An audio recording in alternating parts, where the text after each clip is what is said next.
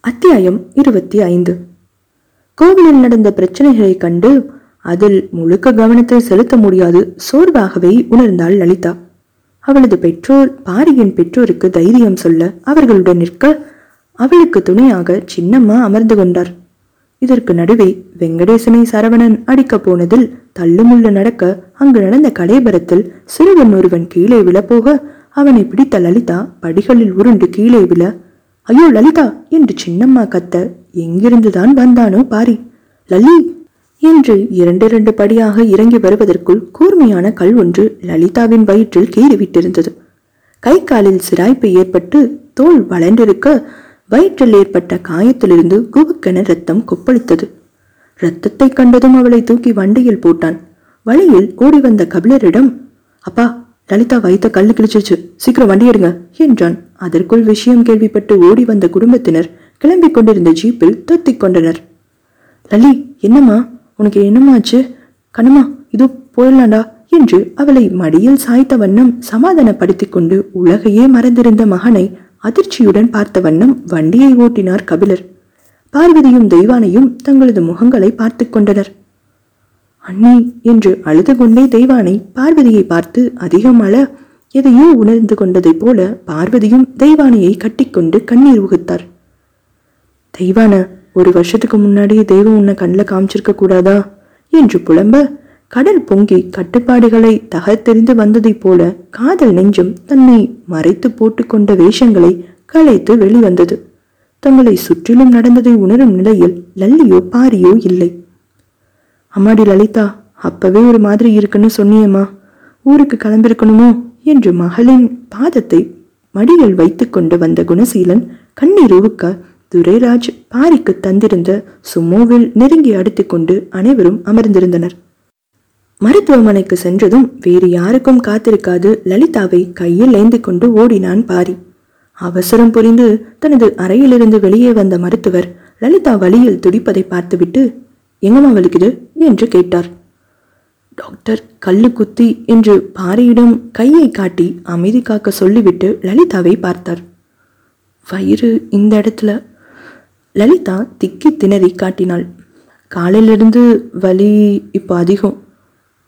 அம்மா என்று டாக்டர் தொட்டதும் வலியில் துடிக்க டாக்டர் கையை எடுங்க லல்லிக்கு வலிக்குது என்று கதரும் ஆன்மானை ஒரு பார்வை பார்த்துவிட்டு நர்ஸ் உடனே ஆப்ரேஷன் தேட்டர் ரெடி பண்ணு. அப்பண்டிசைடிஸ் மாதிரி இருக்கு. அர்ஜென்ட்டாக சர்ஜரி பண்ணணும் என்று உள்ளே சென்றார். பரபரப்பு அனைவரையும் தொற்றிக்கொண்டது என்னால் முடிஞ்ச அளவுக்கு நான் முயற்சி பண்ணுறேன் நேரம் மட்டும் தவறியிருந்தா காப்பாற்றுறது கஷ்டம் என்று டாக்டர் சொன்னதும் நோ டாக்டர் அப்படி மட்டும் சொல்லாதீங்க. என் லல்லி பொழைச்சுப்பா என்றவன் லலிதாவிடம் ஓடி போய் வெறி பிடித்தவன் போல அவளது முகத்தை தன்னிடம் திருப்பி நீ ஆசைப்பட்டு கேட்ட மாம்பழ கலர் சேலை என்கிட்ட தான் இருக்கு. திரும்பி வா. அந்த சிலையை கட்டிக்கிட்டு என்னோட மனைவியா என் வீட்டுக்குள்ளே வருவ. வரணும். இதைத்தான் இத்தனை நாளா இந்த இயற்கைக்கு தினமும் நான் எழுதிட்டுருக்கேன். மனப்பூர்வமாக கேட்குற எதையும் இயற்கை தரும்னு எனக்கு கற்று தந்தது நீதான். இதையும் உறுதியாக நம்புகிறேன் என்று அவளிடம் சொல்லிவிட்டு அறுவை சிகிச்சைக்கு அனுப்பி வைத்தான். மீண்டு வருவேன் என்று தீர்க்கத்துடன் அவனிடம் பார்வையால் விடை பெற்றாள் லலிதா. பாரியின் உயிர் வழியை லலிதாவின் காதலை இருவரின் பெற்றோரும் கண்டனர். லலிதா வேறொருவனுக்கு நிச்சயிக்கப்பட்டவள் என்ற உணர்வே பாரியிடம் இல்லை பாரியின் திருமணம் பற்றிய நினைவு கூட லலிதாவிடம் காணப்படவில்லை. நாடகம் போட்ட மனம் இரண்டும் தங்களது வேஷத்தை களைந்தன. அடுத்த இரண்டு மணி நேரத்தில் அவர்களிடம் வந்தார் மருத்துவர். சரியான நேரத்தில் கொண்டு வந்துங்க. இன்னும் கொஞ்ச நேரம் போயிருந்தா சீரியஸ் கேஸ் ஆயிருக்கும் என்றார் அவர். அப்பண்டிசைடிஸ் அவ்வளோ பயங்கரமானதா? பஸ்ட் ஆகியிருந்தா உயிர் பழக்கிறதே கஷ்டம். ஆனால் நீங்கள் தான் சரியான நேரத்துக்கு வந்துட்டீங்களே. பேஷண்ட் மயக்கத்தில் தான் இருக்காங்க. சிஸ்டர் சொன்னதும் உள்ளே போய் பாருங்க. என்று சொல்லிவிட்டு அங்கிருந்து நகர்ந்தார் மருத்துவர். ஏற்கனவே வயிறு வலிக்குதுன்னு அக்கா சொல்லிட்டே இருந்தா. ரொம்ப இழைச்சி வேற போயிட்டா. இதனால தானாமா? என்று பிரீதா கேட்க இதுவும் காரணமா இருக்கலாம். என்று பாரியை பார்த்த வண்ணம் தெய்வானை சொல்ல பாரி கண்கள் கலங்க கீழே குனிந்து கொண்டான். இருந்தும் அப்போதிருந்த மனநிலையில் லலிதாவின் பெற்றோரிடம் அவனால் பேச முடியவில்லை. ஆனால் அமுதா என்னவானால் அந்த திருமணம் என்னவாயிற்று? எதுவும் அவனது நினைவில் வரவில்லை.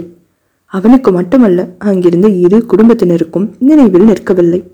ஆனால் லலிதாவிற்கு அறுவை சிகிச்சை நடந்த சமயத்தில்தான் கோவிலில் அமுதா வெங்கடேசன் திருமண பஞ்சாயத்து நடந்து கொண்டிருந்தது. தீர்ப்பு வந்ததும் அமுதாவின் அப்பா துரையிடமிருந்து கபிலருக்கு அழைப்பு வந்த உடன்தான் கோவிலே அவர்களுக்கு நினைவுக்கு வந்தது. துரையும் நடந்ததை அவர்களிடம் சொல்லாமல் எடுத்தவுடன் லலிதாவை பற்றி விசாரித்தார்.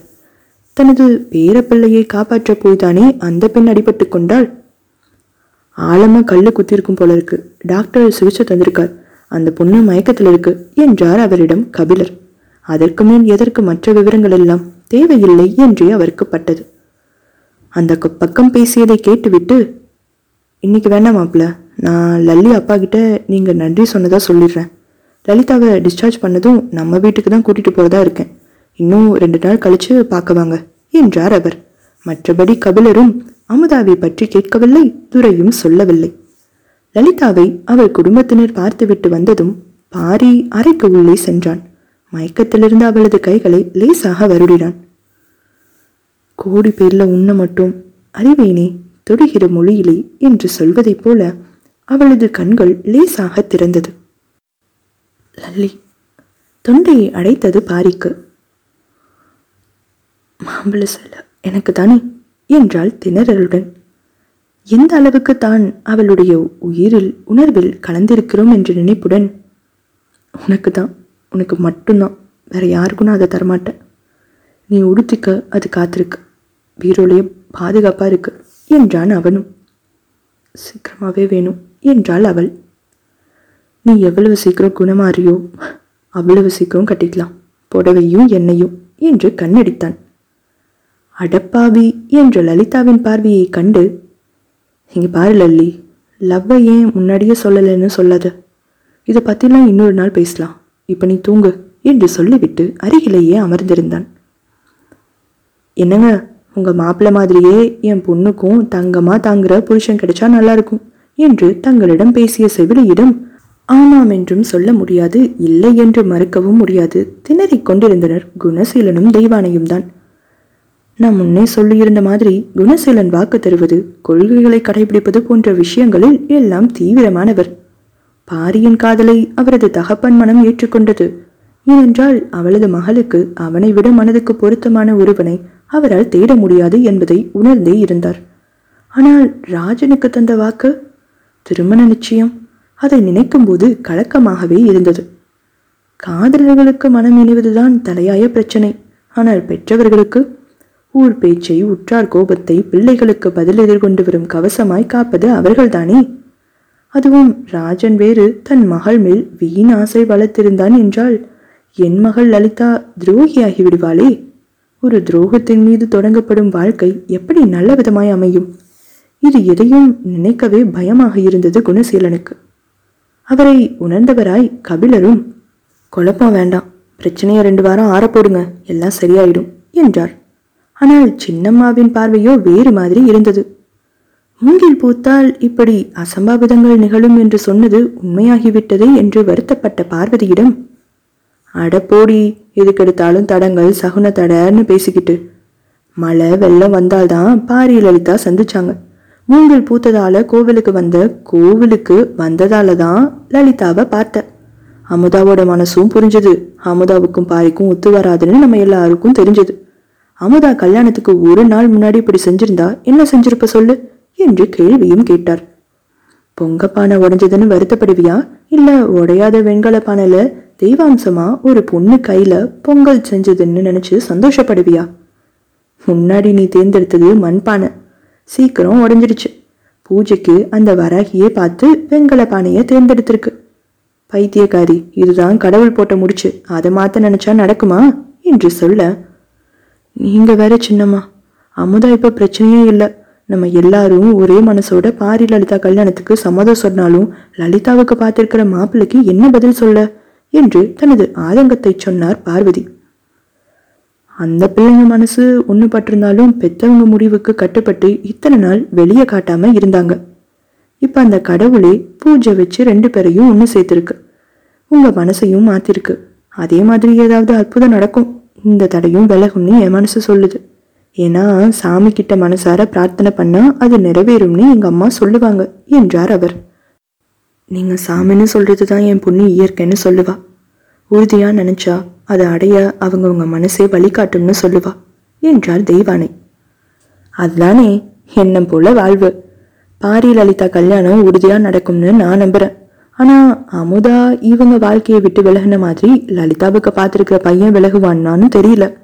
அப்படி அவன் விலகலைன்னா இந்த காதல் என்னவாகும்னு நினைக்கவே பயமாக இருக்கு என்றார் பார்வதி.